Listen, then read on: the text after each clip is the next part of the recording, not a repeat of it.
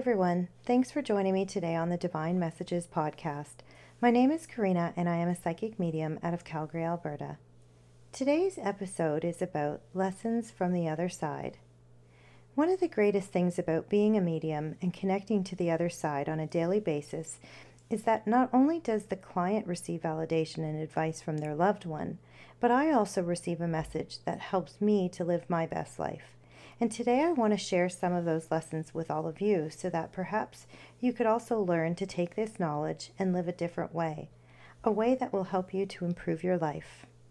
So let me take you back to some of the readings that I've had over the years and some of the most important lessons that I've learned along the way. So there was this one particular reading with a family that had lost their little girl from a tragic accident. I was actually at a group reading and none of her family members were even there but one of the ladies was good friends with the family. This little soul literally popped out of nowhere and was describing all of these events that had just happened. And this lady looked at me with wide eyes and said, Oh my God, I know who this is. I told her that this little girl wanted her to be the messenger to her parents and that she took over this group reading because she needed them to know that she was okay. The woman agreed to contact her family right away and let them know that she had come through and that she wanted them to know that she was okay. Actually, she wanted them to know that she was more than okay. So a few weeks pass and I get a phone call from the family. They asked if I would go to them for a reading in their home. And about three days before the reading, I was in the shower, and when I'm in the shower, it's usually my time to meditate. Well, during this particular shower, I was shampooing my hair, and all of a sudden I heard this little hi in this little girl's voice. It was her, that little girl, who was about to chat with her family in a couple of days, and she was so excited. Now, this doesn't happen very often for me anymore, as I'm usually turned off when I'm not working, or I would be literally bombarded with spirit and energy. But this little one was just so, so, so excited to be able to talk to her parents, and she really wanted to connect with them. She told me that she just couldn't wait, and I told her that I would do my best to convey the messages to her family, and she smiled at me and left. So, on the drive to her family's home a few days later, I could feel her in the car with me. She had this incredible angelic energy. It was almost as if she stayed with me out of comfort. I was nervous about this one. I was about to deliver messages to parents who had lost their child in a tragic way. And as a mother myself, I had to keep pushing my own feelings out of the way. And I mean that I kept having sad thoughts thinking about, you know, how I would feel to lose one of my babies.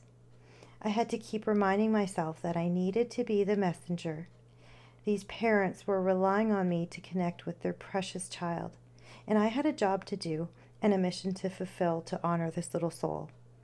So I think she sat with me the whole car ride to give me the strength. When I arrived at their home, we went straight into their living room. I could feel all of their emotions, and I tried my best to put them at ease. It was only seconds, and I mean seconds, that it took for her to come in and talk to her parents. She started to validate so many things that they couldn't deny. She was so specific of all of the items that were in her room, down to a box that they had kept all of her baby items and things. She described things in her bedroom to a T, and they decided to take me up to her room to show me the box that she was talking about. There was no doubt in their minds that this was indeed their daughter. There was a small pair of well used shoes that I held in my hand, and when I looked down at it, I saw that there was some of her hair still caught in the shoelace. I had to hold my composure as I was there to be strong for them. But all I wanted to do was cry for these poor parents. My heart was hurting so badly for them. She wanted to tell them that she was more than okay and that nothing they could have done could ever have changed her passing, and that they still needed to live and to live for her sibling that was still alive. I literally left their home and cried the entire drive home to my family. The lesson that she taught all of us was that our souls come into this world with an exit time, and nothing can be done to change that exit time. People beat themselves up wondering what they could have done to prevented someone's passing, and none of us can ever change that. Even if someone passes in a tragic way, it was part of their soul contract. Yes, this may be a tough one to swallow, but this is what Spirit has not only told me, but shown me over the years. The lesson I took from this reading was to go home and hug my babies even tighter, to not sweat the small stuff with them, to hold them close, smell them, take them all in, because we never know our exit plan. And I never want to regret not cherishing every single moment. Sometimes I do smother my kids, I admit that, but I deal with death and loss on a daily basis, and I always want them to know and feel my love for them. And I never want to feel that I've taken life with them for granted. So today, go hug your loved ones. Tell them how you feel about them. None of us are promised tomorrow, and we never want to leave anything, ever, unsaid. Another session I did was with a lovely lady who was approximately in her 50s. Her husband that had passed had come through with a message asking for forgiveness. During their marriage, they had worked very hard over the years, and she had wanted to travel, but he kept telling her that they couldn't spend any of that money that everything they had needed to go into savings. Well, mid 50s, and he died of a massive heart attack. And so she sat across from me, looking me right in the eyes, and she said, Well, now I have all this money, and I can do whatever I want with it, but I don't want to go anywhere. She told me how angry she was with him for being so cheap over the years, and what a waste of her life. I sat there almost not even knowing what to say. I knew he was truly sorry for living the way that he did, and that he had robbed her of a life that they had both wanted. He had made her wait all of those years with the hope of enjoying themselves when he retired, and none of that was now possible. She did choose to forgive him, but I knew that she would be sad for a really long time. The lesson he taught me was that it is crucial that we live each day with purpose and that we don't count on tomorrow to be happy. We need to learn to be happy just for today. That doesn't mean that we go and blow away our life savings, but rather learning to balance out our lives with work and pleasure. So that night, I remember having a long talk with my husband. I told him how grateful I was that we lived our lives the way that we do. We work hard, but we sure do play hard. We travel when we can. We go to our favorite restaurants. And basically, we live our lives the way that we want to. Of course, we're still smart about our finances, but we know that money is also just an energy, and we do our best to stay in the flow of abundance. All of the material things that we all accumulate, well, none of us can take that with us when we cross over. And what I have learned from my life is that I want to live with as little regret as possible. I choose to spend my money on life experiences and enjoying time well spent with my family. Just remember this one very important lesson. Try to live your life as if there was no tomorrow. Don't wait for your future to be happy. Do the things that make you happy today. One of the most important things that souls have told me from the other side is that they thought they had time. We all think we have time as well, don't we? Time to make each day count now. Another lesson came through during a reading where a daughter's father had passed due to alcoholism. She had said that for years the family had tried to help him get sober, but he refused. He said that he had lost himself over the years and he shut down his emotions. The alcohol took over, and he admitted to treating his family poorly. He said that he wished he could have turned back time to live differently. The daughter felt that the alcohol robbed her of her father. He ended up in a hospital at the end where all of his organs started shutting down, and they were heartbroken because they felt his passing was self inflicted. So he came forward in his reading to say that he wished he would have lived differently and gotten the help that he needed, but that it was his journey and that his soul needed to learn from that. And the lesson I took from that day was to be extra mindful of what I choose to put in my body. I did struggle with alcohol years ago because I too wanted to numb my feelings, and now I drink only in moderation. I'm a firm believer in feeling it in order to heal it.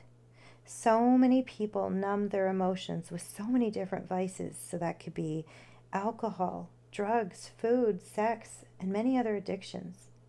And they lose out on family, friends, and truly living. I completely understand addiction.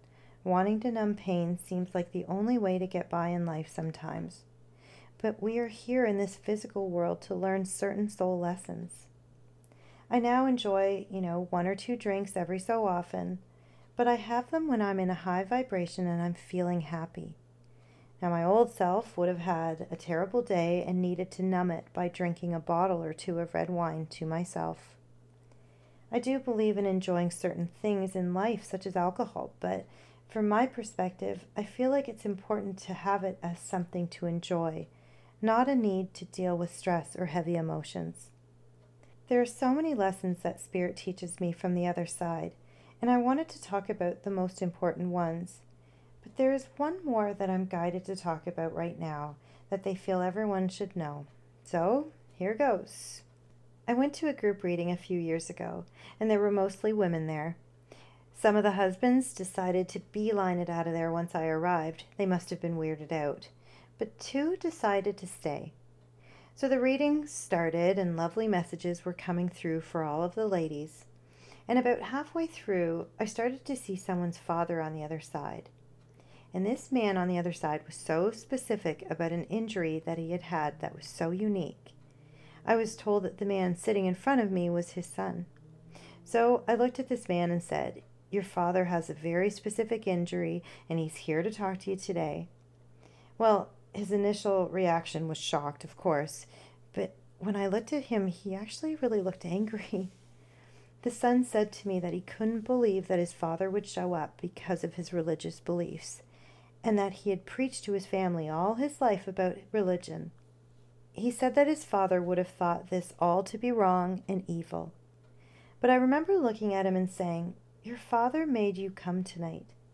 I told him that his father had said that he had made plans to go for drinks with the other men, but at the last minute he decided to stay. He then told me that was completely accurate. He said that he wasn't even sure why he changed his mind at the last minute, but he did. I told him that his father desperately wanted to speak to him. So he came through and apologized for how he treated him and how he forced his religion upon him and the rest of the family, and that he felt that he was wrong by doing that. He told all of us that day that we are all one. He told us that some religious beliefs divide people and judge others, and that God doesn't judge us as humans do. He made it very clear that we must love one another and that we needed to stop the divide amongst us. He admitted that while he was alive, he would have been the first person to judge me for what I was doing. But now that he sees that we are all one, he wished that he could go back in time and live a completely different way. He said that he imposed his strict religious views on his family and that he was truly sorry for forcing them to follow only his ways. But that's what he was taught, he said, and he felt that he was doing the right thing for his family at the time when he was alive. So, the lesson I took from that evening was that we really truly are one. Love unites us, and fear separates us. If we could only just learn to be accepting of all other religions, beliefs, and perspectives without judging or imposing them on others, we really could live more united. So, I really hope today's episode just opened your eyes a little bit to what I've learned really from the other side and what they would like us to know so that we can just be living our lives without fear, without judgment, holding our loved ones close, not wasting any moments, not worrying about saving money for our futures because none of us have that exit plan. We never know when it will be. so living our lives to the fullest in the moment. Thank you all so much for being with me today on the Divine Messages podcast, and I will see you all next time. Please bear in mind that the perspectives and opinions represented in this podcast are based solely on the Divine Messages interpretations. We can in no way be held responsible for the actions of our followers.